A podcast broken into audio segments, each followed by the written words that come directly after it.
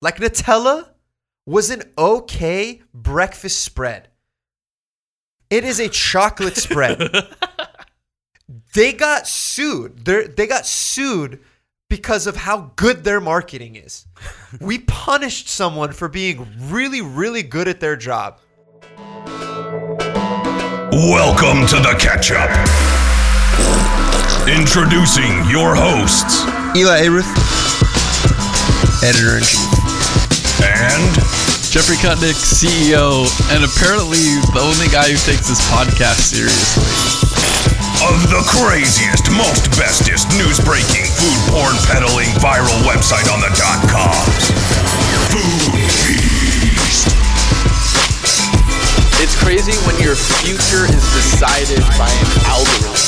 Dude, this pizza is fucking crazy.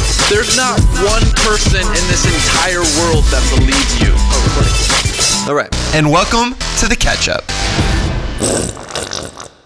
Welcome back. Ooh, ooh. That's a sound that you normally make that I was just trying to emulate. I should have just done that because I'm gonna look back and listen to this like fucking in the sauna and hate that I started the podcast like that. You always, you actually hate every single time that you start with welcome. Yeah. But you still do it. Because we have this like crazy intro that already welcomes you to the podcast, and then I say welcome to the podcast. Anyway, I just want to say pause. Everybody just pause because last week this was fun when we did it. There's no ads this week on a catch up because we love you guys. But I want to thank everyone who did leave a review on the iTunes podcast store last week. That was pretty sweet because we asked you to do it and you did it. So let's just do it again. If you're listening and you've been enjoying the catch up, thank you. We see you. And even if you left a review last week, go leave another one. Uh, if you don't know what to say, just tell me your favorite breakfast food. Spoiler alert, we're going to be talking breakfast today, but tell me like do you like pancakes, cereal, breakfast burritos, dim sum, whatever it is, just leave it as a review. And if you want us to shout you out next week on the podcast, leave your Instagram handle. Leave it in the comment and I will see it and then I'm going to shout you out and show you that I'm actually a man of my word. Uh, I'm going to shout out of the few of the folks who left a review last week saying quesadilla. So, uh, shout out to at Bobby Been There. We love you. Thank you. At CCS Sweets. Love you too. Checked out your account. Keep it going. Uh, and at Danny Fam. The A is a V. D V N N Y Fam. Love you too, big dog. Thank you for listening. Uh, so go ahead. I'm going to wait a couple seconds. You guys can pause the podcast. You're not going to miss anything. And then come back, please. Leave the review. All right. That's it. That's the ad read, baby. Let's go. Uh, so Jeff and I, We were on the staircase we're on the staircase here in the office with Iz. with Izzy, and we're just we're just chatting. And then I asked a question about breakfast for some reason, and I was just like, "Do you, Jeff? Do you even eat breakfast?" which uh, I then responded and still respond. I do not eat breakfast at all, pretty much at all, Monday through Friday, I should say. And then I was like, "Oh shit, okay. I don't I haven't eaten breakfast in a while. Like six of the seven days of the week, I don't eat breakfast." And then I was like, "Do you eat cereal?" And Jeff, you Bit- Yes, you eat cereal. I always eat it as dessert. And there you go. I was like, dude, I love cereal, but I don't have it for breakfast ever. It's always an after dinner thing, or I'm high, or I'm drunk, and I enjoy cereal. And Izzy, do you eat breakfast? I don't, mostly because I just don't make enough time in the morning. Mm-hmm. And then I'm rushing to get over here, and I just really don't make time for breakfast. So I really haven't had a r- traditional type of morning breakfast in a long time. Yeah. And so, like, with all that, we just like looked at each other and we're like, dude, let's just fucking talk about breakfast. Like, the main question we wanted to ask ourselves and figure it out is breakfast still a valuable thing to us as people, to us as foodies? Is it there? And a lot of the talk we're going to have is fair to note that breakfast kind of comes with a heavy handed, like, health direction. Like, you eat it or you don't eat it because of some sort of health utility.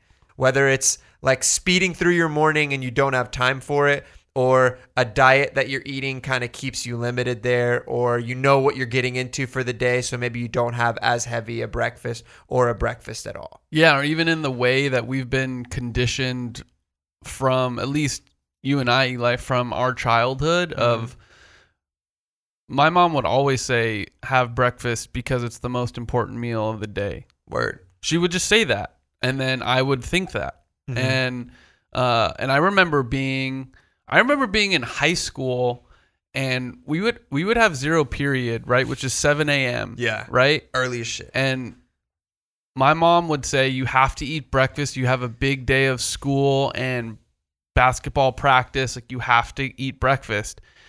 And I would try to force down food at 6 a.m. because I uh, this is I left for school like at 6:20 or 6:30, which mean I had to try to shove something down my gullet around 6 a.m. And there were multiple times in school where I would force it down and I would just throw throw it up. For real? Like just because I didn't You're not hungry. I wasn't hungry. I forced it down, and then I didn't, and I didn't want it. And so, and that's not. It wasn't regular. It wasn't like an eating disorder. It Yeah, wasn't yeah. anything related to that. It was just like, oh, I didn't. It didn't feel natural to me Mm-hmm. to eat this early. Also, probably because I was, I tended to eat late because of homework and basketball practice. mm-hmm. So for whatever reason, that I think a lot of us have been conditioned that breakfast is an important meal because we were raised that way, and that's why I wanted to have this conversation to just bring that subject back Right. and address that question. Is it is it the most? Is it the least? Dude, because Does it I, matter? I, I, I, I always thought breakfast was the most important. And not just as like a health thing, but I thought it was like the sexiest, most nostalgic meal you could have. Like, just I have always these dreams and memories of like waking up and you smell bacon sizzling. You hear things crackling in the kitchen. You hear the toaster kind of pop. Oh, the toast is ready. Like, there's elements of breakfast that you don't get that sound and that emotion and that like kind of energy from any other meal. Like to explain a lunch that you remember where it was like that or when you have like a sleepover when you're a kid or you go out like camping with your friends, you look forward to the breakfast. Like it's those smells that wake you up. It's that's what you like cook together because people can break that off. Very rarely are we doing that for dinner or for lunch. So it kind of became sad to me when I realized that the way I wake up right now is like I have a coffee in the morning and I go straight to work. I don't have time. So I, and it's and it's stressful to try to think of a breakfast every morning. But where I do enjoy it is on the weekends. Like Right. because time isn't as much of a constraint on a Saturday and Sunday. Like I could go have brunch at 11. And I think what I hope we talk about is that like American culture kind of is they're kind of adjusting to that. Where like it used to be an iconic thing that McDonald's breakfast isn't served past 11 a.m. Was, I remember Big Daddy, like the movie where fucking Adam Sandler is screaming at the guy over the counter at McDonald's because like he's not serving him breakfast because it's now 10:30 a.m. instead of 11.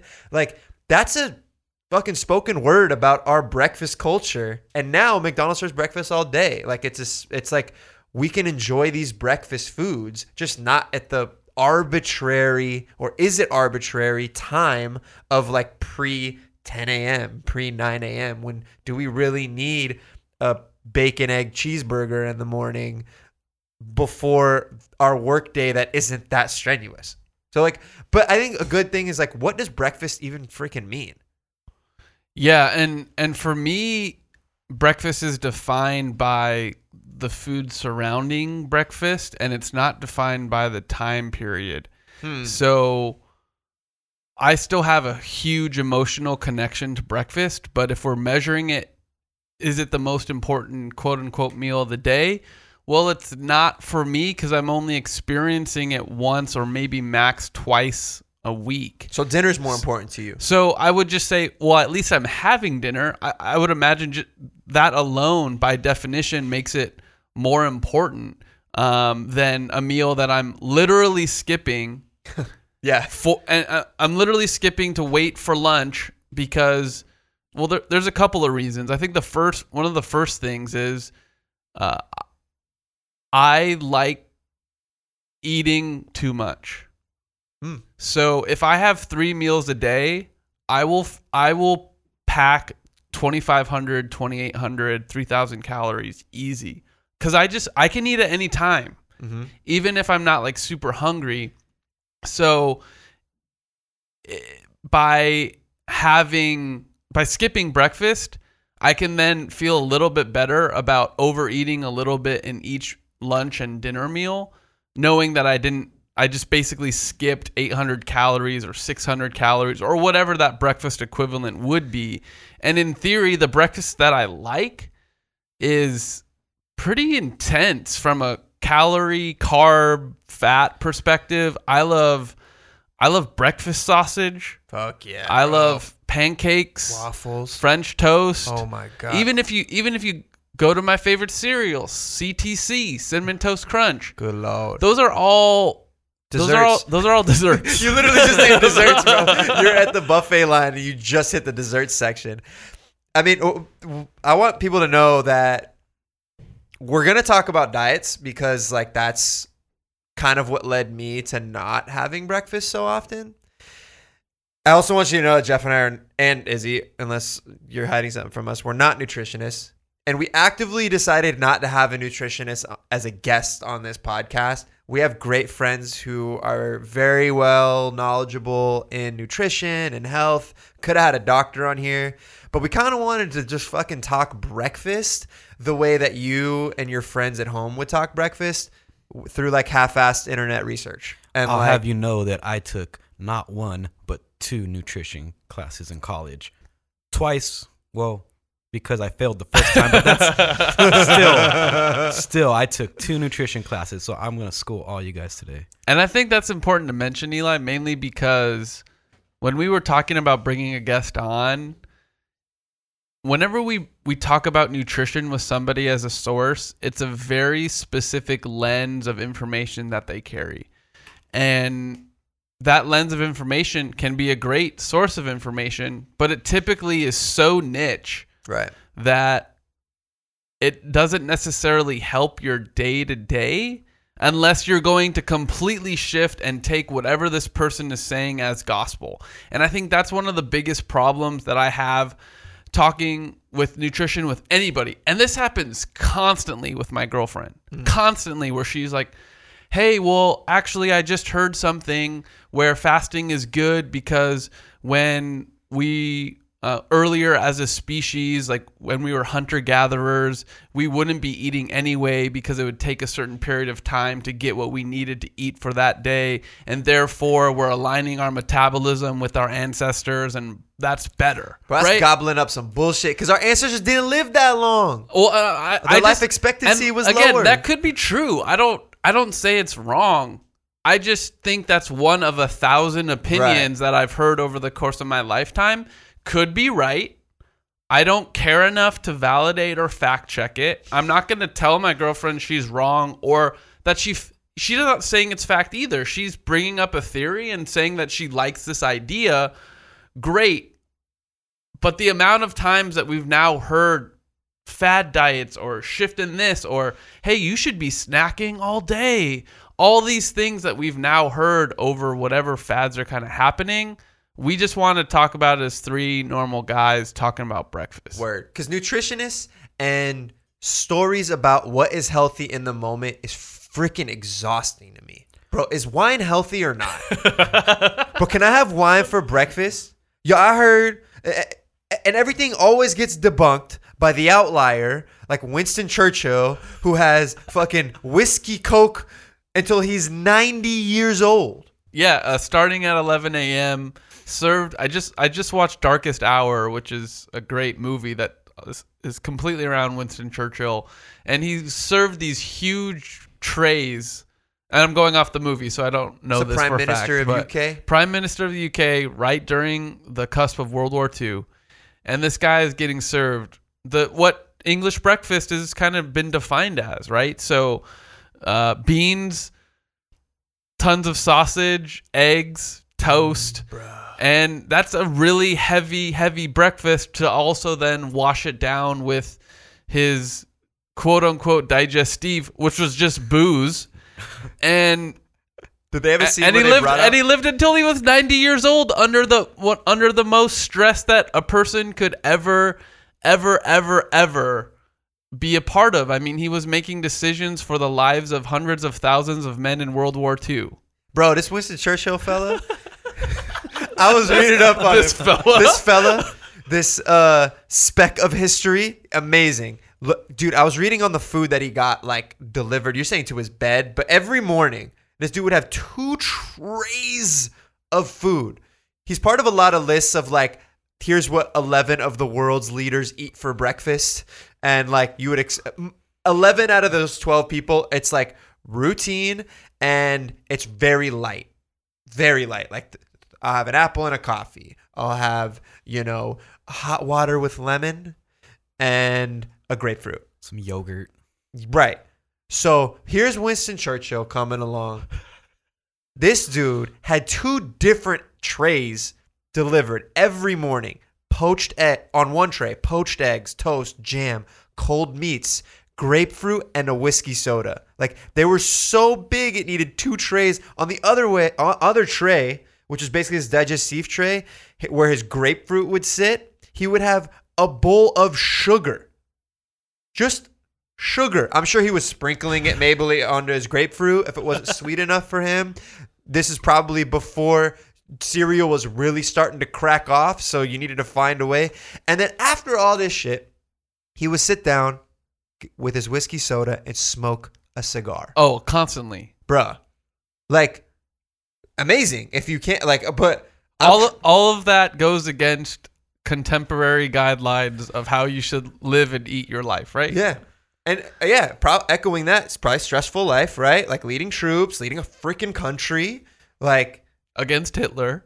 it yeah, I guess When one they of the were most lo- trying times when in- they were in- losing the war. Yeah. Like he becomes prime minister at a time where they have to find a way to evacuate 300,000 troops from a beach in France. Otherwise, their entire army is decimated and they're about to get bombed by the Germans. That's when he became prime minister. But like, uh, first of all, I don't know that much history, so I, what you're saying is great. Um, I have no context for what you just said. listen, guys, I've seen Saving Private Ryan. But Say I, more. But I but I do think the history of breakfast is probably pretty important for this conversation. You've done research, I'm and I, and I would love I would love to go through at least a little bit so we have some context, right? So cuz we talked about Winston Churchill eating eggs. So eggs goes as far back as Roman times where essentially not only in Roman times but for for centuries after where eggs became an easy source of protein as well as it was like cheap and affordable right. Which it is to this day, which, which, is, great. still Yeah. to this day Okay, right makes sense. um and so that that's pretty interesting because when we think about uh, well eggs is a western thing so if even if it started in roman culture blended into european culture became a staple in the united kingdom and then came over as as america and the united states was was started that's at least a rough understanding of how eggs have kind of transplanted kind of throughout Why were they eating in the morning? so Or were they always eaten in the morning? so there's a there's a loose theory because when eggs are laid in the morning by chickens so it's something that can be gathered fresh in the morning. They also lay eggs from what i've read up until 3 p.m in the afternoon so that's not necessarily the the most concrete answer. Uh, but i mean the strongest answer for why eggs is because it's what people have been doing for a, a very very long time. Right. so it's probably just how people were raised and they just continue to push that on to to future generations. Breakfast in America is interesting because in the late 1800s we well one breakfast would change drastically and have re- two really big swings of the pe- pendulum. The first swing of the pendulum is going to go with Harvey Kellogg, Dr. John Harvey Kellogg, founder of Kellogg's of what we know today, who was a doctor and built a health foods company in the late 1800s, specifically on a theory that he thought that with better, quote unquote, better for you breakfast foods, that you'd be able to live a better life. So he built he built a company around it. So And then we That- got frosted flakes. the Yeah. yeah, healthiest. yeah, and and and yeah, there's there's obviously still a debate on whether that's on whether that's true or not. But so that was a pretty big shift from think of like the hearty English breakfast to toasted oats, multi-grain cereals that this this company was creating and pushing out there. And a big part of the reason that they were having success is because Americans were going through a lot of indigestion in that period because of how heavy that food was. So that that switch to go kind of slightly healthier was very successful and obviously successful because you can still pick up Kellogg's to this day um, in any grocery store on the in the country. I feel like it's just like fundamentally different why we need breakfast than when like maybe the proprietors of the breakfast that we know today started it. Like especially like the industrial revolution, it just basically like work getting physically easier as opposed to like need like you don't need the the old adage that I always heard like from my parents and basically like countrymen is just like you eat like a big breakfast to get you the energy you need to like keep plowing cattle and like fucking harvesting shit. That sounded really plow, like, you're They had to you're plow not allowed to plow then? cattle, guys. cattle plow, plowing Cattle cattle, different, different herding cattle. Herding you go, cattle's that herding sounds cattle's better. a thing, right? herding, herding cattle's good. Like, Yeah, we don't just them. don't need that much breakfast to sit at a computer. Like, we just don't need it. Right. And like, frankly, work got easier over time. We spent so- half our lives eating breakfast just to go sit at school. Word. And that is like a fundamentally crazy thing that like our food pyramid and our parents and media all told us like wake up the way that Jeff was like force fed breakfast like a fucking duck. Sorry, Like, mom. sorry. That's not how it was, but yeah, it, yeah. we- for, the, that ana- foie gras for, the, for the analogy, we can go with it. Like and, and my parents were the same. Like eat breakfast on your way out. Have Did you guys toast. ever do breakfast at school? My parents wouldn't let me do that shit. I didn't know that was a thing until like seventh grade because I never got to school early enough, and I like my dad dropped me off early one time, and I saw everyone eating breakfast, and I was like, "Yo, there's Oh. breakfast at school." What was Like, the breakfast? I don't even. Well, it was it was like the usual like Cookies you get a and muffin, Muffin. or like the milk or stuff like that. But I was like, I didn't know this was a thing. Like all- all my life, I was just eating huevos con chorizo at home, Yeah.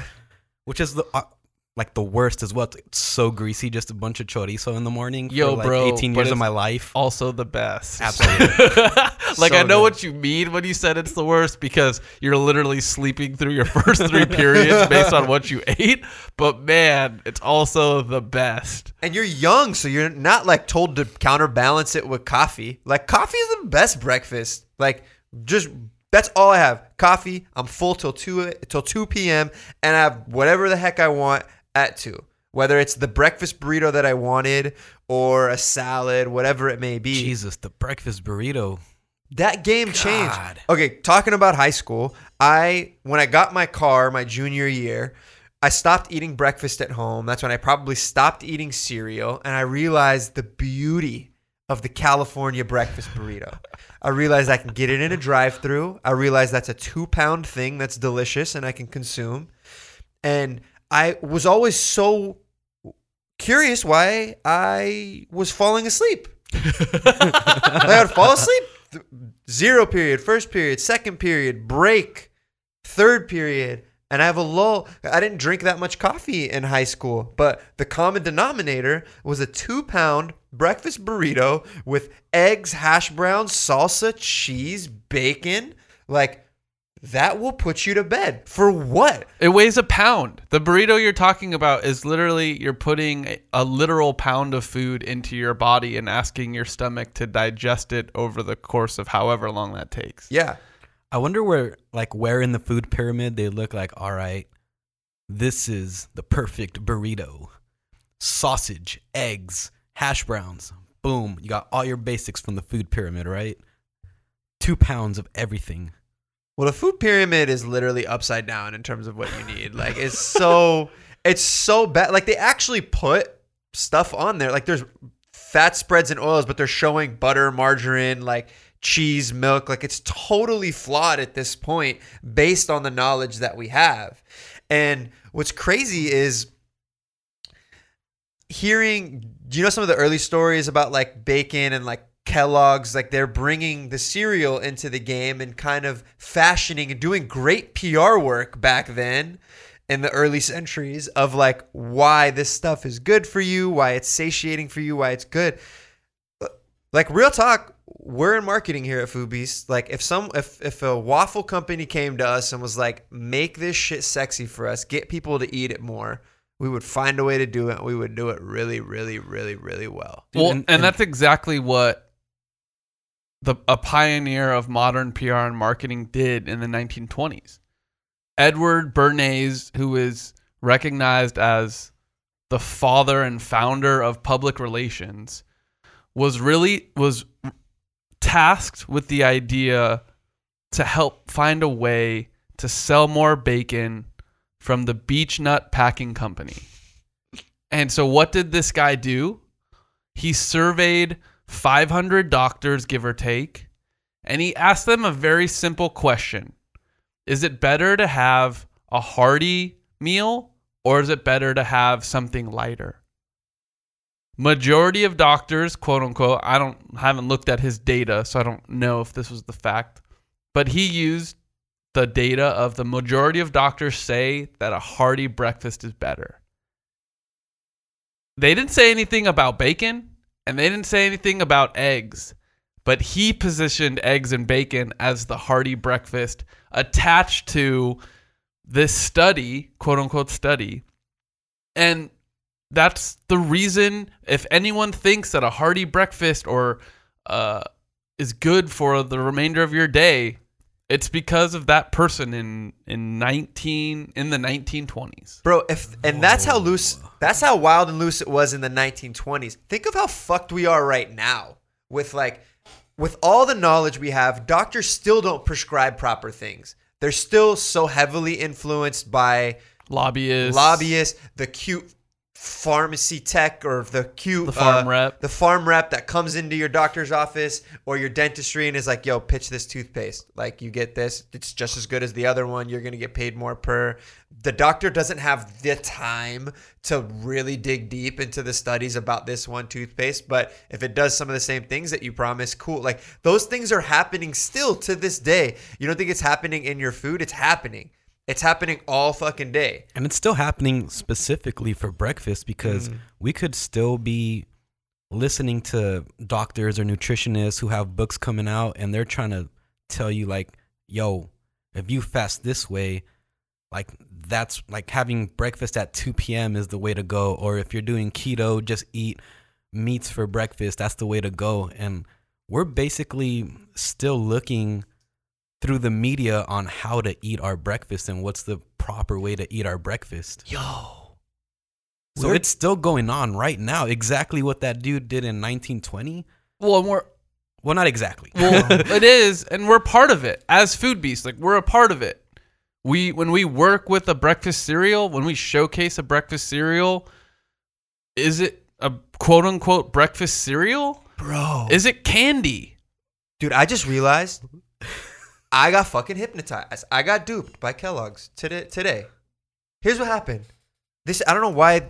Okay, we're just talking about cereal. I put up a thing on Instagram and asked people like, when do you eat cereal? Breakfast, lunch, dinner, never. Do you? When do you do it? Crazy amount of answers. Most people aren't eating it for breakfast. That's also not that groundbreaking anymore, right? So we cover breakfast cereals on Food Beast less. Uh, I'm sure there's been some sort of dip in breakfast cereal sales overall, as opposed to like the buttoning, like early 2000s, late 90s. Sure. Like breakfast cereal is hot. That's a good time to eat it.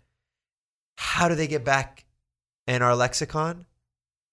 Did they lose breakfast? Breakfast cereals know that they lost breakfast. What do they do?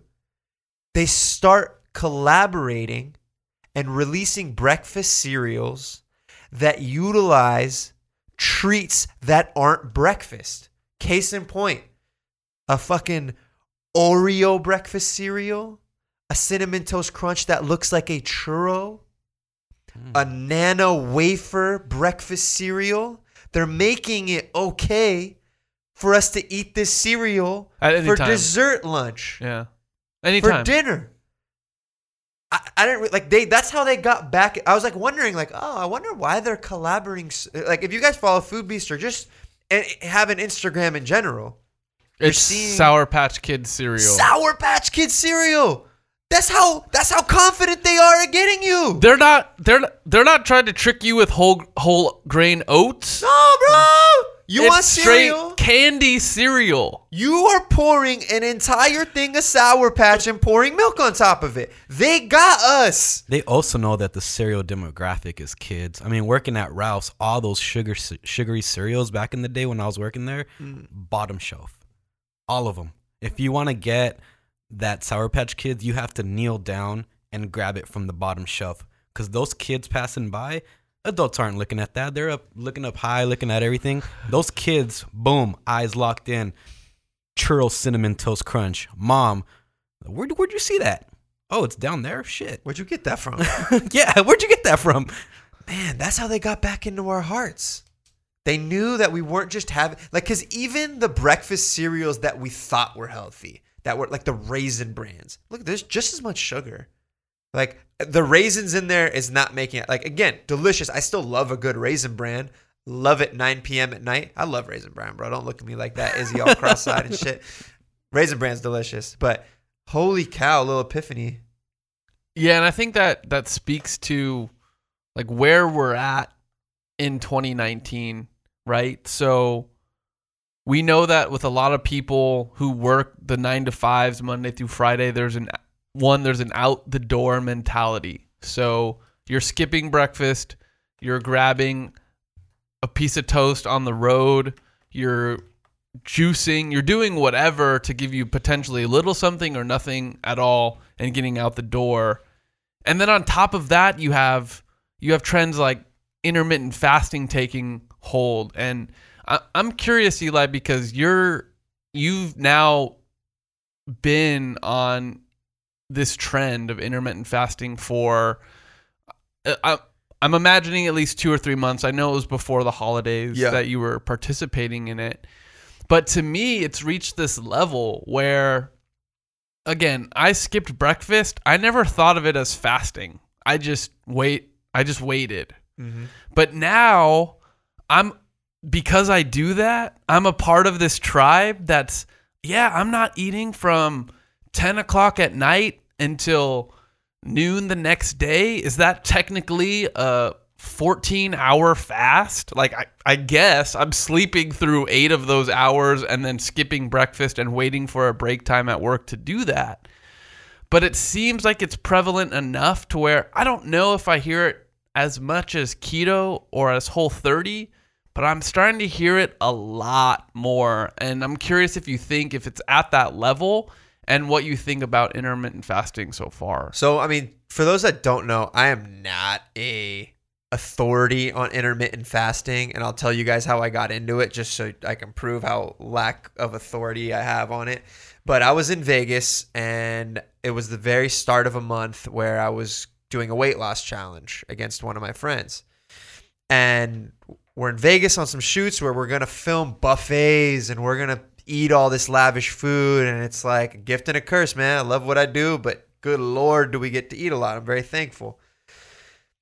I turned to Ricky, who's a video producer here at Food Beast, jacked, right? He, he's like, look him up on Instagram at Flex and Food, very fit dude. Um, and uh, I'm like, yo, Ricky, like, how, what do you think, man? I like, I gotta lose a bunch of weight this month. Uh, I want to do it in a healthy way as well, but you know, I'm basically just trying to cut. And he goes, why don't you try intermittent fasting with me? That's what I do. I'm like, huh, okay, jacked, bro. I like that. You look healthy, always in a good mood. Why not? So I was like, what what do I do? What like what do I sign up? Do I purchase anything? He's like, no, dude, like just the bare minimum just to get started is pick a window of time during your day that you're going to eat, and that's your eating window. Everything else is your fasting period where you're just not eating. You're allowing your body to just kind of recalibrate. I don't know what's going on in my body when I do that. I can't pretend to know, but I just know that like your my blood sugar levels were good during that time. And basically, when you put something into your body, anything more than like 50 calories, you kind of ignite your system again. And so, the first couple days of doing this while in Vegas, it was great because we knew that all of our shooting, all of our filming was happening within a six hour period. I was like, great, I'm just not going to eat until we start filming, say around 2 p.m. Sure. And then we stopped filming around 8. So my eating window is six hours. First day was really challenging because I'm starving. I'm like trained to wake up and Think just- about food. yeah, think about food. I have to think like, all right, do I want a buffet? Do I want yogurt? Or go to the corner store? What am I gonna do? I'm in Vegas. Do I do room service? Confusing and really kind of it's kind of crippling when you think about all the options you have for breakfast. And I'd have to imagine it's crippling because the routine is gone. The routine is gone. Like the fact that you have to think about new things. You're not just going to go into a mode and get done what you've been doing for years and years or whatever. You're, I mean, especially if it's 2 p.m., that's not just skipping breakfast. That's also delaying lunch on top Sure. of skipping breakfast. Yeah, my lunch isn't even happening right at noon, right? The time you would think. And the way, obviously, I do my half-ass research on everything. I literally, it was an offhanded comment from Ricky that got me to intermittent fast, and I didn't look anything up to see if it was healthy. To I was like, whatever, dude. I'm just gonna grab a coffee, and I'm gonna wait this thing out. We worked out in the morning, and then we ate it too. It was still challenging the first day because at 8 p.m. I got hungry again and I was like, I'm just going to wade through it. But by day two and day three, it almost became like a fun game to see how little I would eat, which isn't a healthy thing. But it was like, how long can my fast go? By day four, my system was just understanding that I'm going to have a coffee in the morning and you're not going to eat till two. And I didn't think about food. Came back to the office, didn't think about food the weight started to melt off. I lost about 25 pounds that month. You lost 25 pounds in a month? Yeah, it was crazy. I worked out. I did I, like I, what I would do is I'd wake up in the morning, have a coffee as a pre-workout. Not a huge fan of like all the other shit that you could have to kind of get going. Coffee is like Coke, like just have coffee. It's natural. And then I would go work out. I'd have another coffee after, and get busy at work and I'd eat at 2 p.m. Sometimes I wouldn't even be hungry at 2, but I would make myself have a really nutritious 2 p.m. meal. Um, and then I would eat another dinner at 8. And then I kept that diet after the first month.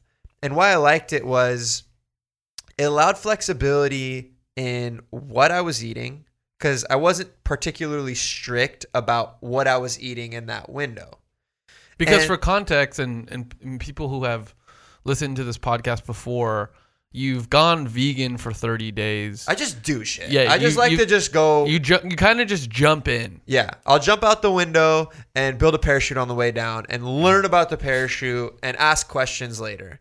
So, again, I am not here recommending intermittent fasting over another particular diet. It might not work for you. I have a very busy morning, so and it's consistently busy, so it becomes a very easy diet for me to follow. And I don't even think of it as really a diet in the way that like I think keto is a little too restrictive for me because I know I want rice eventually. I want these things. My vague understanding of intermittent fasting that I subscribe to is I'm eating what I want. I'm just eating it in a truncated period. And how you mentioned, Jeff, like when you end up skipping a breakfast, like you're also saving those calories and you're able to utilize them for like maybe a slightly bigger dinner that you want um, or the breakfast foods that you want later in the day.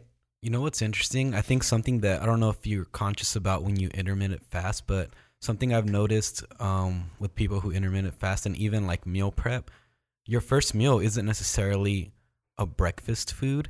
Like when a lot of times when these guys are intermittent fasting, they're like meal prepping and they're just like in this mode eating like a very specific thing. Like their first meal is like chicken and broccoli mm-hmm. or chicken and veggies, and it's not necessarily oatmeal or whatever you think of as traditional breakfast. Like even if their first meal is early in the day at ten, it might still just be chicken and veggies. It's not always what we think as traditional breakfast. They're they're just trying to get their their calories in. They're just trying to get their protein in. They're trying to get their proper amount of carbs and fat. They're not necessarily looking for that traditional food that breaks the fast. It's just what they're what they're used to, what they're accustomed to, and what they've set up for their day that fits with their calories. and and to that point from a lifestyle perspective when we hear meal prepping and when we hear keto and when we hear whole 30 like those are things that i feel like are pretty well established that have their tribes that specifically are diehards. And then there's this other half tribe or blended tribe that yeah i do keto mo- like i know keto only works if you're in ketogenesis or whatever the term Ketosis. ketosis I've Whatever- had whatever- I, I any used to play with the ketogenesis when I was little. Dope whatever games. whatever whatever Game that Genie is on the keto genesis. but like i feel like there's a, a huge segment of people that even for people who who partake in these diets how long can you actually do it for me again i never looked at it as intermittent fasting. I just skip breakfast because it's easy for me to do so. I'm in a mindset to get to work. It's easy for me to not think about food because i just want to get to work. So do you feel like intermittent fasting has reached a point where that lifestyle is getting as prevalent as some of the noteworthy terms? I think it's getting there, and I think what makes people resonate with intermittent fasting is the very idea that a lot of people are doing it already. Like they seemingly seem to be doing it. Um, it doesn't. It's not a fundamental limiting of what you're eating. So I think that's why people. It's a little easier to subscribe to. It's a little harder to brand. Like it's not as like Whole 30 is a book you can buy Sure. an author you can subscribe to, right? Like people are monetizing off intermittent fasting. Like Blake 201 on Instagram is probably the biggest example of it. He's this dude who like dropped 60 pounds on intermittent fasting and very famously eats one meal a day and he live streams it every and now night. he cooks shirtless. And now he cooks shirtless to show off how well he's doing. And he even was on Dr. Oz recently because Dr. Oz caught on the trend. This guy dude's grown. He's like three, 400,000 followers on Instagram. Every night spawns up his live stream around midnight and eats the most big meal you'll ever see. It's always like a pizza the size of a small baby. Like, it's crazy. He's always eating these things. So Dr. Oz invited him on his show to kind of poke holes, try to find out what's up with this intermittent fasting. Like, this dude can't be healthy. Like, sure, you might drop weight because, like, a calorie deficit always leads to losing weight. Like, doesn't matter what you're doing or what you're eating. If you eat less than your body needs, like, you're you will lose weight. Your body will burn that weight. And he went on, and his vitals were incredible. Great blood sugar levels, very healthy, good good uh blood pressure. Everything everything was stellar. And so he lit Dr. Oz literally was like, I don't I don't know. I can't like whatever you're You doing is working. it, Can't sure. critique it. Can't critique it. He couldn't like super duper cosign because he's that is one person and one example. But he has a bunch of people that follow this Blake Regimen, 201 yeah. diet, this intermittent fasting, and it seems to be working. But like some of the people that I talked to, a, a HuffPost Life editor that I know, she's great, Kristen Aiken. I just asked her like, "Do you eat breakfast?" She was like, "No, I don't eat breakfast anymore." She's like, "I will throw up." She goes, well, she does, she does a hard workout every morning, and she eats after. But she, if she ever ate before, it would be a done deal for her. And this is someone who has read and curated a lot of really dope literature on Huffington Post over the years about breakfast trends. She's talked to like some of the biggest nutritionists in the world, and a lot of their stories, like one of the ones, it's like basically like the tw- 12 important CEOs and what they eat for breakfast. Like I mentioned earlier, 11 of those 12 people are extremely light eaters for breakfast. So whatever it is, it's you're gonna. It doesn't matter what they're eating, but it's extremely light. Imagine water. Imagine maybe a yogurt. Maybe a, one dude just eats berries. Like he just loves like a, a mix of blackberries, boysenberries, raspberries, and that's his thing. I kind of akin it to the way like a Steve Jobs always woke up and just put on the same black turtleneck, or Mark Zuckerberg puts on the same hooded sweatshirt. Like the idea it's one less thing to think about in the morning is what made those dudes successful in their own right of just like I'm not going to think about clothes at least in the morning when I want to be really effective as a human being. The Homer Simpson approach. What's the Homer Simpson approach? I mean, he just wore that white shirt and those blue those blue pants every day, and he was super successful. Maybe not the same thing, but Yeah. Close. I guess. but yeah, so I kind of akin it to that is like I'm not saying I'm anywhere near any of those people, but just the idea of before I started intermittent fasting, I would have this like anxiety in the morning because I didn't really have a routine yet. And my breakfast would change day to day. I would wake up and I would have a coffee because I loved coffee, but I always knew I've been ingrained that I needed to have some sort of breakfast. So, do I have a banana today? I'm thinking about the banana. Do I make a cereal?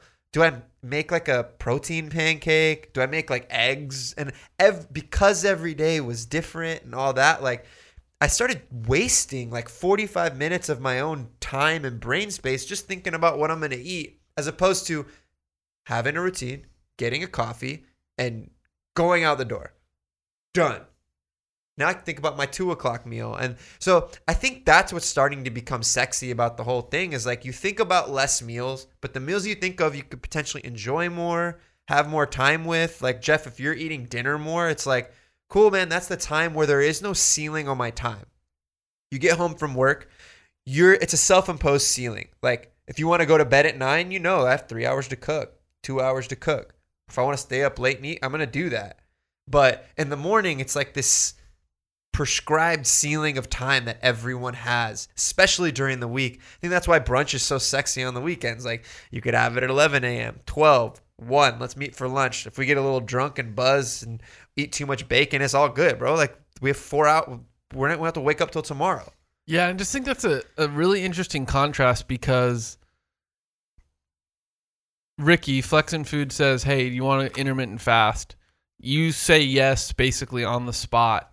And even though that breakfast has this crazy emotional power over you, the nostalgia, the smells, the fact that you and I both love breakfast foods, that didn't that didn't penetrate one bit in your consideration from you've now eliminated breakfast and and for you if you're fast I don't you're fasting on the weekends too. Yeah, I try. So that means you're at least the time period of breakfast, you're fully eliminating it. Mhm. And that's pretty crazy to me. And so again, if we're looking at how do we measure is breakfast the most important meal? I have never skipped a dinner in my entire life. Ever. I've never done it. Even like if I'm banished to my room as a little kid and like they didn't want this very rare, but like you're skipping dinner for that reason, I'd find a way to snack on something. I would just there's no it's hard for me to think about sleeping on an empty stomach Yeah. and and that's not to say I know that there are millions of people around the world that do that every day and I know it's a luxury that I have but from the position that I'm in, I would never choose that meal to skip. So, does that make dinner more important? Like, yeah, I think it does because I can't even imagine a world where I would skip it. Also, breakfast. All right, breakfast kind of weird. You ever been like in the middle of a work week? For some reason, you're like out of the office or like not in school, and you stop by like a Urth Caffé or any sort of cafe, and it's like popping off, and all these people are in there like 10, 11 a.m. And you look at them, I'm just like, what the fuck do you do for? How are you this casual at 11 a.m. On with- Tuesday. on Tuesday with like mimosas and a stack of pancakes and all your girlfriends or all your boyfriends or your your dude like what? Eh, Like I, I genuinely like when I'm driving to work, It's an envious feeling. bro. It's it's a luxurious feeling. Has breakfast become a luxurious thing? Like if you have the luxury to enjoy a breakfast at in the middle of a work week, At least Well- in LA, it has. Well, and and not just in LA, I'd say that, and not just for the work week. In general, I think breakfast has become a culture, and it's also a culture that is widely photographed and shared, and a status symbol, right? Because look, if you're brunching which I think to me for this conversation is somewhat the equivalent of breakfast. Yes, it happens a little bit later or can include champagne or whatever the fuck, but for all intents and purposes is bre- is breakfast. It's a status symbol. Word. Hey, how that. was your weekend? Dope. Grabbed brunch at this dope new place. like that's what you hear all the time. And then it's also how are people socializing on the weekend? Well, I don't know about you guys, but again, for the most part, we're all middle class. Is yeah, I want to let's go grab brunch with friends is a very common thing that both myself and my girlfriend partake in It means you're not working on the weekend. it, it means, you're, not, working on the weekend. It means you're down to spend 40 bucks a person on breakfast food, which is the highest margins in the business. And and yeah, you might get a bottomless mimosa or you might have had some live music or whatever the fuck brunch is to you Yeah. but it that's it's part of us. It's part of a millennial culture for sure. It. Yeah. I don't know. I'm seeing seeing those people just enjoy it. I'm like, am I missing out, or is that just a speak on like, should we be having those kinds of breakfasts in the middle of the week? Like, should we be able to figure out a workaround? Like, why is it that we have to do all the work shit we need to do from like 6 a.m. to 10 a.m. and we have the luxury of basically having brunch at night every day during the middle of the week? Like, that's okay. Like, there's a self imposed time of us having to get to work at 6 a.m. because we've built up this culture of like the other businesses that you might work with are nine to five. So that's why it is luxurious when you see someone just enjoying breakfast on Wednesday because you're like, you probably do something where you don't need to show up to an office or like no one else is particularly dependent on what you need to do right now. So there's a certain luxury to that because you maybe you just have like a million dollars stashed away and you do not need to work this week. Like that's that's what I think of. I'm like, what the fuck are you doing? I am jealous. I'm, I'm sitting here jealous of you as I drive through the orange circle and I pass by all of these basically European style tables on the side of a street littered with people drinking orange juice and stacks of pancakes. I'm just like, I'm gonna go to work right now. Like, what's I get to go eat at work. I'm fucking stoked about that. But I'm just like imagining everyone else has to drive by these people in the middle of the week, and everyone has that cafe near them wherever you're at. Like, you're in New York City, you're in the middle of the country, wherever. Like, who's chilling eating breakfast? They're not all on like these business meetings. Like, what the hell's going on? Maybe people working late shifts. That could be it. Yeah. That could be it. Shout out to those people. But another, I I heard this other thing that is kind of becoming a trendy idea is this idea of like a breakfast salad where you take Sorry. People like just, uh, stick with So- me a little bit. so- uh, sorry, just off the cuff. That sounds like one of the most bullshit terms I've ever I've ever heard. And I know this isn't your term, but I I read that in the rundown right before the podcast, and I literally almost spit out the water I was drinking. You I had a was like, breakfast a salad this morning. I don't know if it was a breakfast salad. no, per I, and I totally did. At 11 a.m. this morning, had a steak and kale salad to get to get the day going. At, And see, like, let's talk about that. You have bre- you had a, a steak and kale salad. That sounds like a pretty dope breakfast. Doesn't follow the traditional like, where's the bacon, where's the egg, where's that Eggs, shit. yeah. But here's what you got: you got some good protein, and you got some vegetables, um, and you just happen to eat it at eleven, which is kind of a breakfast time. Sure. And you probably have decent energy right now as a result of it. You're probably not super sluggish. no, I'm fine. yeah, everything's fine. You're good. So like, what's wrong? There's nothing wrong with that. That's- It's breakfast salad. Now, Uh, it's funny that I was criticizing it and also the prime example of it Yeah. at, the, at the same time. uh, but yeah, I don't know. Maybe it's just because the again breakfast is that a loaded term. I was like breakfast salad. Like, what does that actually mean? And I think of all the breakfast things and lettuce, and I'm like, how does that work? But if that's if it means the time period, like breakfast having a salad in the morning just because of the time period because it's lighter you still can get a protein element like yeah i mean that's throwing a label on just something I do in general, right? Which is I'm not going to try to eat super heavy in the middle of my day cuz I got shit to do. Mm.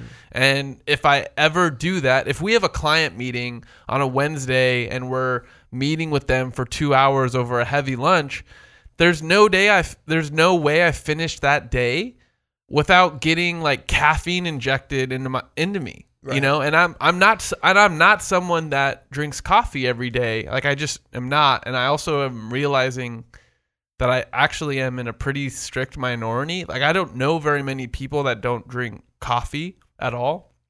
Um, weird.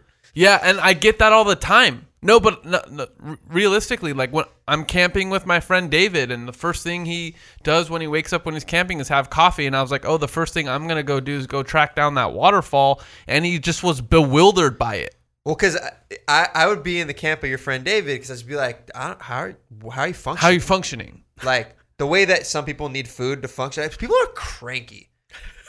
people are cranky. Like, and I'm cranky. If I don't have a coffee, I don't know if it's the caffeine. I don't know if it's the satiation, or I don't know if it's just I missed out a part of a routine. But like, I don't really want to do anything until I have my coffee. And I know people that don't. They literally just shut down and stop talking. They become mean and angry if they don't eat. They're like, I, I plan to eat at three, and there's no food, and I'm, I'm no longer doing anything we want to do. I'm, I'm literally gonna go home. I have so many friends like that. It's like it's crazy. Like you're gonna be fine, bro. You had breakfast this morning. Well, and I think that's the, to me that's the power of the mind more than it is what your body actually needs because I think the reason become cr- people become cranky like I will do if I've had if I've gone through 15 or 20 hours without eating is it's just all you think about. Mm. So the fact like imagine thinking about a negative thing s- 80 times in the same hour because everything you do like oh I got to do this report but I'm hungry. Man, I'm going to working on this sentence and I'm hungry.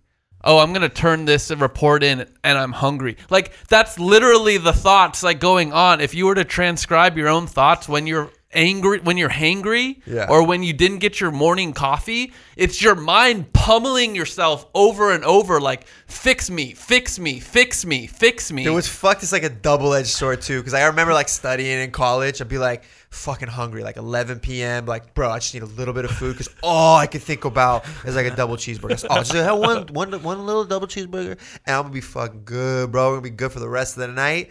So like starving, can't think of anything but the double cheeseburger. Have the double cheeseburger. Now I can think about is I can't stay up. I'm gonna pass out. This shit is so heavy. What happened? And like it's this double edged sword, and it's like how my day functions now is like hungry, hungry, hungry, hungry, eat, tired, tired, tired, tired, tired, tired. Like it's just this balance. You gotta chase that cheeseburger with a coffee. That's why. Yeah, but it's now your body's working and doing all this stuff, and I do like the intermittent fasting because it it actually has like shrunk the meals as well, and it has become like it is a it is a trickery of the mind. It's an absolute trickery of the mind. Like I'm I- looking at this breakfast salad article right now, Mm. and like the most 2019 thing on here, the Greek yogurt breakfast salad. yeah. Oh, oh my god! is Greek yogurt good anymore, bro? What's going on? I and Like, th- and, and that's and that's why we're having this podcast, right? There's just there's so many things that get touted as good, and not just good, as in great, but like good for your well-being, for your physicality, and there's so many messages that we receive, mostly from marketers, including from people us at Food Beast, where like how do you you you can't process them all. And so for me, I just start shutting it down. When someone's like, "Hey man, I'm like so excited about my whole 30 shit." I'm like, "I'm not in the mindset to do something new." So let's just shut this down. you treat everyone like a solicitor. ah, good. I'm just like I well I and I again I and I have to apologize to my girlfriend because when she brings stuff up like this, I'm just like I don't want to change my like I just don't want to change. And unless you're gonna present to me like enough evidence in a balanced way and in a conversational way that's going to get me to listen to you for 10 minutes and then want to know more, like I don't care. We have so much of that to to to sift through already. There's like an exa- there's like a visual example of every top of the line diet. Like you want someone who's succeeded at intermittent fasting. If you Google it, that will show up. You want someone who's crushed it at Whole 30. There's gonna be someone that shows up.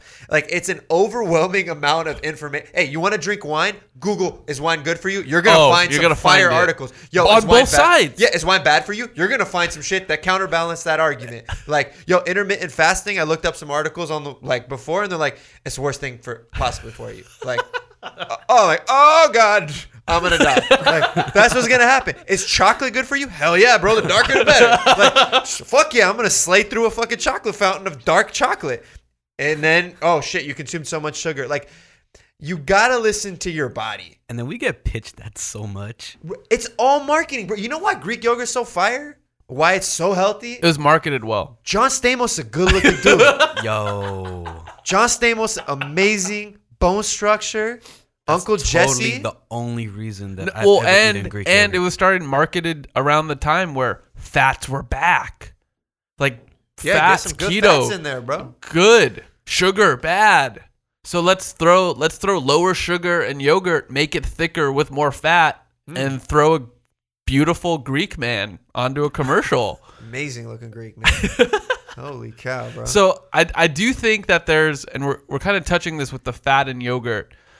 But there's a whole nother theory. I was talking I was talking to our friend of the pod, Josh Scherer, aka Culinary Bro Down. If you haven't listened to that episode that we had with Josh, it's amazing because he's a food producer for the Mythical Morning and Rhett and Link. Yep. And in general is he got has- some good takes on breakfast. has in general. has has good takes in general, but I wanted to play you guys a quote that he sent in as I was asking him um, if bread if breakfast for him was one of a more important meal of the day. Breakfast is not the most important meal of the day. That is a lie that the oatmeal lobby came up with. It's propaganda to sell more gruel, and it's bullshit. Don't listen to it. Uh, I didn't eat breakfast my entire life. I would always wake up to like six cups of coffee, probably a bunch of diet energy drinks in college, and look at me, I'm kick ass. You know, like you don't need to eat breakfast to be a highly functioning human being. What you do is you like get a little exercise in the morning, get your caffeine, you're just like pissing and sweating until 1.30, and then you're super hungry for lunch, and then you can just like binge eat and nap for two hours, and that's the best way to be, in my opinion. However, breakfast foods and breakfast culture at large is incredible. Like, I'll put a fried egg on anything. Uh, pancakes, waffles, French toast, they're awesome. They're just, you know, desserts. Like, we came up with an entire subset of foods to call, you know, sweet, cakey things covered in syrup. And it's dessert. Like, eat it at night after a meal, get stoned at one in the morning, and eat that. Just, it's insane that we would want to wake up to just, you know, a thousand calories of carbs. You're going to be sluggish the whole day. That's utterly ridiculous. Uh, Pop Tarts, like, what are those? Tart is just the French word for pie, and we're feeding it to kids before school where they're supposed to, like, learn and do PE and interact, and we're just, like, shoving them full of pie. That's borderline child abuse. Uh, so, no, I don't think breakfast is the most important. And and so what what was really striking Spicy to me from Josh's take is that okay, think of the guilt, right, that you put on yourself if you had two desserts. All right? So you ate dinner and you and you're at a restaurant and don't think about the cost or anything like that. But if you're with your family or with a group of friends and then you're like Mr. Waiter or waitress, I'm going to take the pie and the cake. Right? Like would you just quick question. Would you bro. would you how would you feel Izzy and Elie if you had decided to do that in front of a group of people and these desserts aren't for the table? These Oh, desserts damn. these desserts are for you specifically that you've told them that you want to eat. First of all, I'd be surprised if I even left that much room after dinner for two desserts. Sure. So play with me in this kind of hypothetical. The re- the reason why I'm asking is because there's a shame tied to sweet eating at a certain time or in a certain place. Hmm.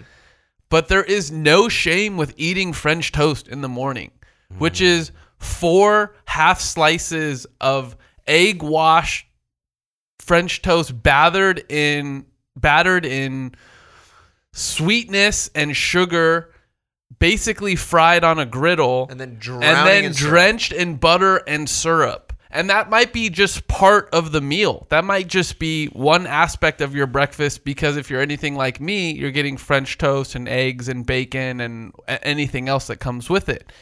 Same with pancakes. Same with waffles. Like these are some of the most decadent, heavy, sugar laden, sweet things in general, not just for breakfast or for dessert. And so I think there's this weird guilt tied to dessert. Yeah, people get like there's this whole mo of like after you break up with someone, you have a pint of ice cream. Sure. right? And it's just this moment, or oh, haha, look how sad I am that I'm just destroying this chocolate cake by myself at home on the couch. like it's a moment. Like you don't have that moment. The shame isn't there. It hasn't been for years when you're having French toast for breakfast. Yeah. You put up French toast, like, good, you did exactly what breakfast is. Good for you. No pat on the back. Oh shit, damn, bro, you had a whole cake to yourself at dinner. That's kind of ballsy. It's kind of ballsy. Are you okay? Are you good? Did your girlfriend break up with you? Like, are you good? So there's it's weird that for the longest time there has been a shame for having dessert after dinner twice, but it's totally cool to just have breakfast dessert. Yeah. And and that to me is back to marketing and branding. Hmm. Like it we are conditioned to think that these sweets is okay in this time period. Like Nutella was an okay breakfast spread. It is a chocolate spread. they got sued. They they got sued because of how good their marketing is.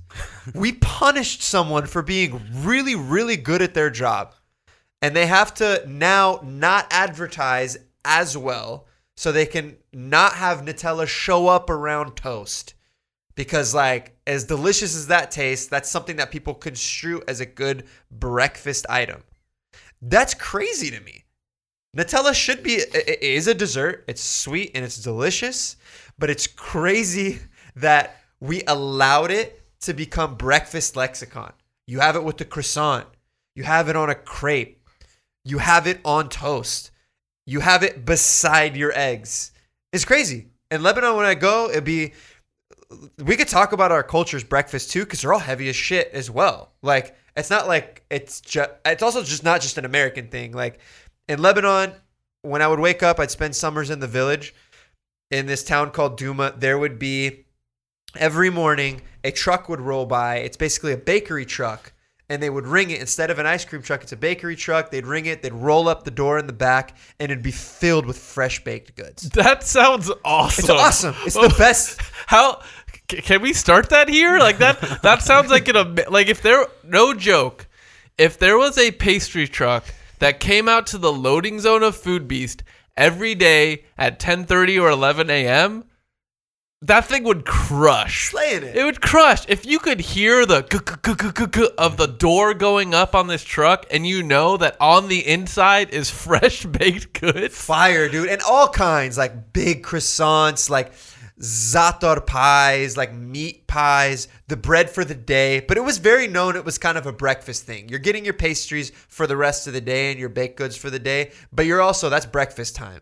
So like the culture of that isn't just American and we do lather in a lot of ve- I do see a lot more vegetables in other cultures for breakfast than I do in like our traditional American like kind of breakfast that I see. I don't know if you see any of that, Izzy, in like like the Mexican meals that you had growing up and and that you currently have for breakfast. But I don't see many vegetables in almost any Mexican meals, any time of the day. there you go, there you go. But th- there were the best parts. Like it was it was nice having like fresh tomato, cucumber, and stuff. Like just great compliments and getting it in there. Eggs were a big part of it. But it's curious to see. The first time I noticed that an omelet doesn't have to be for breakfast was I was at this restaurant in LA called Petit Trois, mm-hmm. and my friend was cooking there at the time. Shout out Chef Aaron, and he brought a burger out, which was delicious. And he's like, "You got to have the omelet."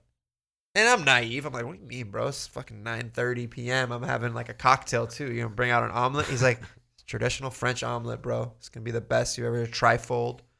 I'm gonna and, he, and I watch him make an omelet, butter, chives. I don't know what other magic they put in there, but it's crazy good and it's all this technique and like he puts the egg in a certain part of it and he's never letting the pan sit still so it doesn't fry there's no crisp on this omelet. It perfectly folds into this delicious buttery eggy burrito. And i had an omelet for dinner for the first time ever and it felt like the best time to have an omelet. I would ne- I, I like very rarely have omelets outside of a dinner at this point. Like I get it when I go to a buffet, but at that moment I was like, yo, this French omelet served at dinner is the best time to have it. It's okay. I'm having a cocktail, nowhere else to be, sitting it, enjoying it, heavy. Awesome. Like, and that moment I never thought of like, why do I need to have egg for breakfast? Egg is in a lot of shit.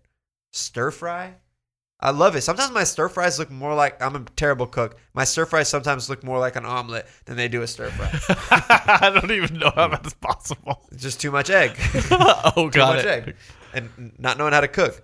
But still delicious. So not, like not quite as luxurious, but Roscoe's chicken and waffles omelet. ooh. Or Roscoe's insane. chicken and waffles. It's ins- yeah. they they did that a great itself. thing for breakfast culture of like, yo, it's totally cool to have it at night. Roscoe's is a, di- it's dinner place. I don't think to have Roscoe's in the morning, but you should. They do They do have a bunch of things that you would construe as breakfast. The waffle itself, the eggs that they have, the omelets. But I've all, I've never been to Roscoe's before like 11 p.m. Yeah. Here- Back to the psychological thing, like I have a friend who absolutely refuses to eat typical breakfast foods for dinner. Like he would never go to me like on a with me on like a Jack in the Box run to get breakfast. He'd be like, "Nah, I gotta, gotta have a burger." I'll be like, "Yo, let's go to Roscoe's Chicken and Waffles for dinner." He'd be like, "No, hell no, that's that's breakfast." I'm like, "What? And, No." and that's and that person to me is going to be in the crazy strict minority because everything that we're talking about for the last 15 to 20 minutes points to breakfast is changing it's no long it's no longer going to be necessarily a day to day everyone's going to have breakfast in a certain style. We already know that's changed. We've identified that. Breakfast foods are going to exist because they're amazing and they're decadent and they're rich and they're things that people crave. The smell of bacon the smell of sausage. We haven't even talked about eggs at all which is like the cheapest most amazing idiot proof food that like any almost practically anyone can make we're just going to experience them at different times so breakfast is breakfast the most important meal of the day? No, but is it going to be something that we still is still a huge part of our culture that ex, that's experienced outside of the realm of 6 a.m. to 10 a.m.? Yeah, it is. And that's what we're just having to get used to. Like breakfast is going to be a term for f- for foods, but it's not going to be a term for for time period in my opinion. So is breakfast time dead, but breakfast food stronger than ever? I think so. And and even if we go based on our own insights of what we're seeing, right? If we're going with egg yolk porn, if we're going with the French French toasts that used crazy thick Hawaiian bread, mm. like these are all things that people love, craveable and want. But is that a food that you're going to eat every day of the week? Like no, you're going to treat it like a grand dessert. You're going to treat it like a treat mm. that it is because you're not going to dedicate the time in that morning to one prepare that french toast is not an easy thing purchasing that french toast is an expensive thing so because that how that's how that shifted we're just to be eating it less but not within the morning in my opinion Is there less magic though? And again, this comes from dude who's not eating breakfast. But is there less magic when it's not in those like morning hours? Like, or is that just literally all a nostalgia branding thing in my head? That like when the sun's coming up, I correlate that with bacon and eggs and sausages. The sun looks like an egg. Bacon feels like waking up. I think marketing has a lot to do with that with the commercials we would watch growing up. Right. Like was it- was best part of waking Yeah. up or like was it was it Hillshire Farms or who's the one that had like like the actual literally what you just described like Yeah. the sun going it's, a- up it's and literally you a eat, like, commercial. I don't yeah. know who, but a couple people probably done it. And like when you describe your like nostalgic scenario earlier in the conversation, Mm. like I didn't have that. What I had was like what you were saying was a commercial to me. Like I I didn't have like the bacon sizzling, but I had like visions of a commercial where the bacon was sizzling. What's funny is in our in like movies and TV, there's always this setting, especially like in the early '90s. Every like setting of a breakfast room, that set of a TV show or a movie, always had like the perfect breakfast, right? Like crispy white toast. There was some eggs. There was some bacon. There's maybe a stack of pancakes or waffles or some shit, and no one's really eating it. It's Yeah, that- always like the, the the white husband who runs, strolls downstairs, like, oh, uh, the wife made all this fucking amazing breakfast food. He grabs one piece of toast, takes one bite out of the corner, flops it down on the plate, cracks a little bit, and runs out the door. Like, bro, you just it's an amazing breakfast you just left behind. Like, kids are always like, I don't eat any of this shit. Like, don't get me wrong. If I woke up to all that breakfast, I would fucking slay it. I was like, where? But we built, they built this like through TV too, TV and movies. Like every movie you saw was like really cool breakfast nooks. Like the kitchen was this setting, and usually it's not a dinner that they're sitting around. It's always breakfast, and yeah, those little things ingrained it over time. That can we possibly or do we want to unwind that? Because literally, the only reason we seem to be unwinding the idea of eating breakfast foods not at breakfast is for health reasons and our work culture. Those are the real big reasons, at least to me, that I don't eat breakfast at those times. Because I love Sunday. Sunday, I go over to my parents' house. My dad always makes omelets, and it's just a thing. It's happening in the morning. If I could do that on Monday, I probably would. If I didn't know that I had shit to do after, I probably would. So kind of leaning into that like how much do we forget about like the familial aspect of breakfast like sitting down at the table with your family and eating breakfast i feel like as a kid on the weekends that was like a more plausible thing like maybe even going out to like ihop or denny's or the local mexican spot and like just sitting with your family and having breakfast i feel like that was more of a thing or more attainable attainable or like something that we would do more than maybe at dinner time hmm. like i feel like i would have breakfast time with my family more than i would a dinner i don't know if that's like something that maybe you guys experienced Well, and that's actually a lead into what I think the major reason why we have nostalgia for breakfast in the morning. Well, at least from Elie and my perspective, I know your family, I know my family is well, and previously uh, on the pod, Elie, you mentioned how you'd go camping or be in an area where you look forward to breakfast because it's also the people surrounding you. And I think that's something that to me, the breakfasts you remember aren't the breakfast experienced alone. It's Right. when there's bacon sizzling and you're coming around a table and and you're excited. The moments that you're thinking about, you know, part of that is going to be the brand messaging that's been pushed toward us. Another part of it is if you've been lucky enough to have a family unit that celebrates around a breakfast table just for being there, right? It's just like this is a this is food to just be together. Mm. To me, that's like the biggest nostalgic part and argument for breakfast is when I wake up, do I want to start the day with a familial connection or or a hum- a connection to humanity with people that I care about? Like, yeah, we happen to be eating, and that's like a big aspect of it. But that bacon smell for me reminds me of my mom. It reminds me of the care that she's taken to provide for a family of four and the time that she's putting toward it, getting up ahead of everybody else, thinking about what they're going to want without asking them, and then literally being able to stumble downstairs for me and eat something that I like, and I didn't do shit. Maybe it's because we're, if we're seeing a dip in breakfast, maybe it's because all the other stats of millennials getting married later, people not having as close of like family time. So, like, I definitely stopped eating a lot less breakfast when I live with my brother. Like both of us wake up, go to work, we're gone. Like we also there's stats and data out there that we're getting married later as younger folks. So you're probably either living alone or in an environment where yeah, you the time you're going to eat breakfast is not around a ton of people. It's going to be by yourself, so you don't put the emphasis on it that you think you should or want to or care to do. Like, cool, if I could just grab a coffee and go, I'll go because like what am I missing out on? It's not like I'm sitting down eating with my family doing it.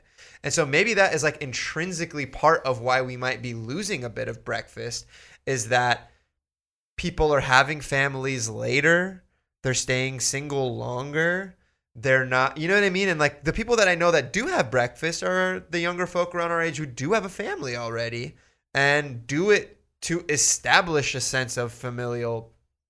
Do you guys Aura. remember the point that um, John Kessler of Infinity Sauces made when he came by? He was talking about how breakfast is important for him because he does it.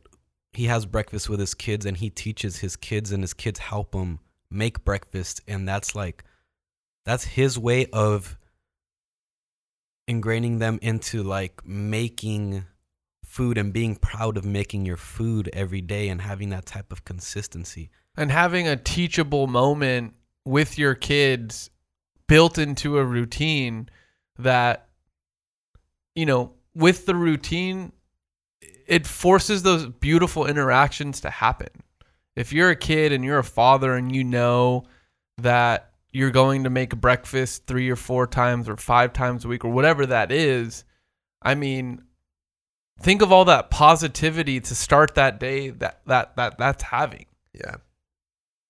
um, that's amazing. I mean, again, like, and for me, the the thought of breakfast, the thought of, I very rarely have breakfast with my full family anymore.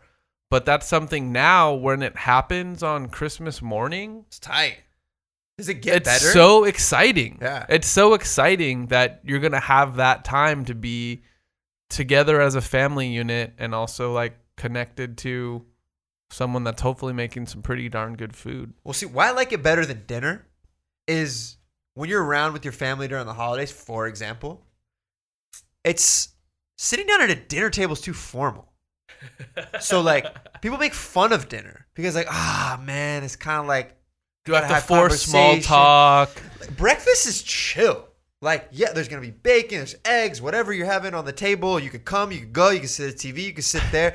Imagine having fucking breakfast or having dinner. Like, no one, it's not really that kosher in a lot of environments to like grab a plate and go sit by the TV. I do that at my house, but we don't like a formal dinner. Yeah. Like, but breakfast is totally cool to be informal. Everyone's waking up at a slightly different time. You want coffee, you don't. I love it. And there's that level of it not being so serious that makes it to me still a more valuable meal than dinner to me. Hot take is is breakfast better because there isn't the psychological pressure to like update the people you're with about what's happening in your life? Because dinner to me is that whether it's with my family or with my girlfriend or whatever, there's kind of this should I now say what happened about my day? And sometimes Because the day has elapsed. Right, But breakfast, like, we don't know what's going to happen on top of that, people are waking up, and so there's you would let people sit in silence at breakfast, it's cool to do so. and it's fine because uh the excuse is they're sleepy, I'm sleepy, like I'm not in a talkable mood, but that doesn't exist at dinner time. If you're grumpy at dinner, you're a grumpy person. You're a grump. You you yeah, if you're grumpy at dinner, you're a grump. If you're grumpy at breakfast, it's normal. It's Needs- another day. Get some coffee in this guy. Yeah. It's okay. We're all hungover. So we're all getting through this together. If you're at dinner and getting through shit, don't go to dinner. Go home. What's the point? Like that's ha- there. I I feel like there's more tension around dinner. There's more seriousness around dinner than there is around breakfast. Like I liked when I started seeing the idea of like breakfast meetings at work. So like having a coffee is a cool way to also do business, but it doesn't have the Let's grab a meal. the gravitas and the the tension of a dinner that could be three hours could be do we go for drinks after a coffee is a coffee a breakfast is a breakfast. There's a time and that's why it's cool. It's actually a good business tactic in a lot of ways. Like can we have our discussion over breakfast? Casual. Ca- casual. You could still have important conversations.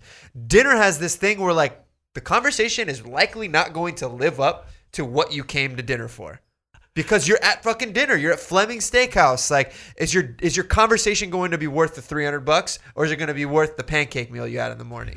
Like your conversations are always going to come out stronger out of breakfast because your setting is less intense. Where dinner like unless you're grabbing outside of a taco truck and now you get like our conversation is definitely like worth this. We're getting good food not spending anything casual breakdown like that's really cool so there's those parts of breakfast you don't want to lose. I don't want to lose. And I like that. It is the familial. It is I I still think it's the most emotive close Hands, meal of the day. Hands down. the day. And and that emotion is coming from potentially those mornings where you're not talking to whoever's across the table from you. You guys are just enjoying waking up together. Like breakfast in bed is gross though. Ooh, fuck that. Breakfast in bed is fuck. Why would I want breakfast in bed? Any bed. Like this is dope for an IG picture until you realize what you're sitting in.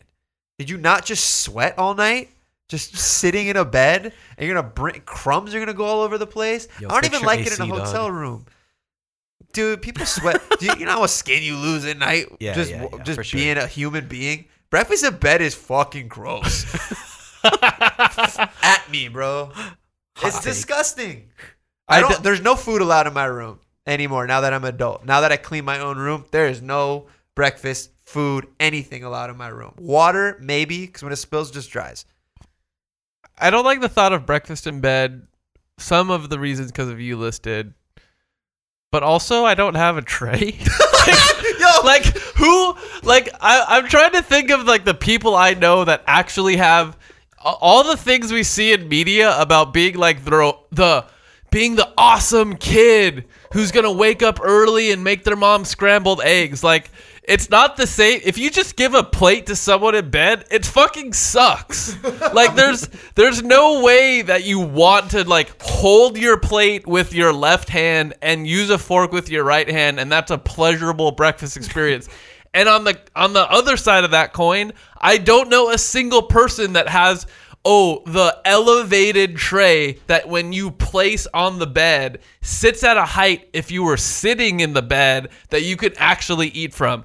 All those IG photos are fucking at hotels where they have all that shit. No one has that at home. And what do you do with it after you're done eating? Now it's like work for everybody. like I remember once. This is why I never do breakfast in bed. It's probably scarred me. Is like I, I, it was like Mother's Day or my mom's birthday or some shit, and I'm like, we're like, hey, we're gonna make some breakfast. We're gonna bring it to mom in the bed, whatever. and so we fucking, we found. I don't know what tray we we probably did, we used like a cookie sheet. Like that's what we had. We had a cookie sheet. We put the shit on it. I was like, which doesn't work because it, it's gonna flop all over the place. She's gonna have to put it on her knees. She's gonna have to keep her legs straight the entire breakfast so that it doesn't so it doesn't fall over. And on top of that, like if you're trying to deliver beverages and food, I don't have the skill set for that. so we're going down our hallway. My mom's room is like the last one in the fucking house. We got to go through the hallway. We're bouncing coffee, uh, Orange really, juice. really shitty eggs that we made with like the shell still in it. Za'atar that's like not on the toast properly. And all I could see is as we open the door, my mom's sitting in bed still. And we're like, "Happy birthday!" She's terrified. She's like, what the She's fuck? like, get the fuck out of my room. You're gonna spill all that shit. She was mortified. She First didn't all, have it. This is my room in the morning. I'm half naked and you're my son. Get Yeah. the fuck out of here. I walked in on my parents. yeah, I like, can't it help just- but think that breakfast in bed is like modeled after like hospital like breakfast where you just have that tray rolled into the bed and you you're like forced to eat it through that like weird tray that can easily slide into the bed. maybe that's why we should. Maybe that's what. Like, yeah, like if you need breakfast in bed, you you're handicapped of some sorts. Like, w- wake up and go to the kitchen Or Mr. everything is- Feeney at Boy Meets World. What? I know Mr. Feeney, but I don't get the connection. Never mind. You guys didn't see that that episode. sounds like sounds like a very specific breakfast in bed episode that That's three all- people listening to this podcast will get. oh hell no! There's there, there's way too many people that watch Boy Meets World. I love They Boy got- Meets World. Yo, there's a- okay, a here- there's okay. An abs- there's a specific one where fucking where they open where Mr. Feeney's gone and they use his house and all his stuff to open a bed and breakfast. Okay, that's amazing. Please DM Foodbeast if you know of this episode and know what Izzy is talking about. If we get more than three, if we get more than three, I will buy Izzy lunch. If oh, if, it, if oh, it's man, you said a ton of people would know about Absolutely. it. Absolutely. Dude, mention it in the Insta story, mention it in your p- promo, tweet, do whatever you want. If you get three people to say, I know that episode, I got your lunch. bro, you're gonna get Any- like 60 DMs. Any Okay, taco truck you it. want, dog. Any taco truck you want, Jeff got you, bro. Jeff Up got you. to three tacos, any taco truck that you want. they will detail that episode to you. Watch. Any free toppings But- from the taco truck. But seriously, how did breakfast in bed become a like sexy? This is a romantic thing. Because here, here's what I will say to you, Elie. I do eat in my bed. It's not breakfast. It's your bed. Do whatever you want. My girlfriend hates it. I like to eat things snacky in my bed, and it's not because it's because I'm lazy. It's not because I'm enjoying eating it in bed. It's because I just happen to be in bed and I position snacks to where I'm going to be the most lazy. so last night, for example, I'm eating brownie brittle in bed, which is like the act, the for sure worst thing to eat. And I'm doing my best. I'm like, eating it over an open bag, which catches 40% of whatever I'm eating. But it's one of those things where I want to eat. I'm in, rela- in I'm in relaxation mode. I don't have tons of different spaces in my house where I'm relaxing. So the bed is where I relax and I snack there. But I get why I I would cuz if you've been to the Foodbeast office, we have a lobby where people eat their lunch at all the time. It's not really made for people to eat their lunch at. So if you're fork and knifing something, it's really not a good place. I will come into the conference room to eat my lunch, be a loner by myself because I don't like the idea of cutting or forking an enchilada in my lap around other people. Like I just don't do that. So the thought of eating breakfast in bed no, like if I'm ha- if there are eggs, if there are, if there's bacon, if there's anything that I'm remotely using a fork and knife for, that sounds terrifying. Breakfast in bed, from an article I found, they relate breakfast in bed as the mile high club of meals. Okay. I don't agree. For, or actually, I 100% agree that breakfast in bed is the mile high club of meals. Here's why. Breakfast in bed sucks for all the reasons I mentioned. Being in the mile high club, like, what's the fucking point? Cool. I had sex at this, like, so you had sex in a bathroom. That's awesome. It's just as dirty as eating in your bed. Like, yes, I want to bang this person in a bathroom with like the most disgusting of sneezes that have been all over the town. It's like really uncomfortable positions. The the thrill of getting kicked off a plane and getting gonorrhea. Like all those shits are amazing. Yeah, just like eating breakfast in bed. So yes, breakfast in bed is the mile high club of meals. It's the worst place to have your fucking meal. It's the worst place to have sex. Like The airplane. The bathroom. airplane. The Not- airplane got bathroom. Not, not, the, not the bed. Not the bed. Yeah, yeah, sorry. hey, I've totally had sex before, guys. totally not a virgin here. Don't at me. All right, guys. Is that a good ending? Breakfast in bed is the mile high club of meals. I mean, I feel like we've we've talked about breakfast is going to continue to exist outside of the AM hours. And breakfast in bed sucks. That's a good place That, to end. I that feels like pretty that. that feels pretty strong. Is he? I feel like this conversation just made me like more cynical and like I have more trust issues because I feel like anything I eat for breakfast has been molded and like controlled by PR to make me think that this is what I want for breakfast. So now I just can't eat it out of principle Mm. because I feel like anything I'm gonna be eating, like IHOP had its hand in, or like some dude in the 1920s made me feel like still to this day I need to have eggs and bacon for breakfast, and now like I feel like this has ruined it for me. Sorry. So we did ruin breakfast for everybody. Appreciate that. But it's also delicious, so you'll be back. Is Yeah. Yeah, not all PR people are demons. Anyways, guys, thanks for uh, allowing us to to kick it with you for another beautiful week of food discussions here on the Catch Up. My man over here is at Book of Eli on Instagram. Uh, here, follow me, Jeff with the G, Geoffrey Kutnick at Mm-hmm. Instagram. If you've seen that episode of Mr. Feeney on uh, what Boy Bo- Meets World. Boy Meets World, please DM us so I can buy Izzy lunch. Or Um, leave it in the comments. But Or- people are not going to see that episode. They're just going to DM anyway to fucking get you a free lunch. That's awesome. Yo, if you DM me about Mr. Feeney, I'm going to send you a shirt. If you're if you're this if you're this deep in the podcast and you're listening to this horrible outro, you, I owe I owe it to both Izzy and you to send you a shirt. Or even leave like an iTunes comment and like your put your favorite part of that episode when like Sean and Corey got in trouble. We have really dope guests coming up, as we always do. Uh, thank you guys for listening. Breakfast in bed is the Mile High Club of Meals. Don't do it. Bye. Bye.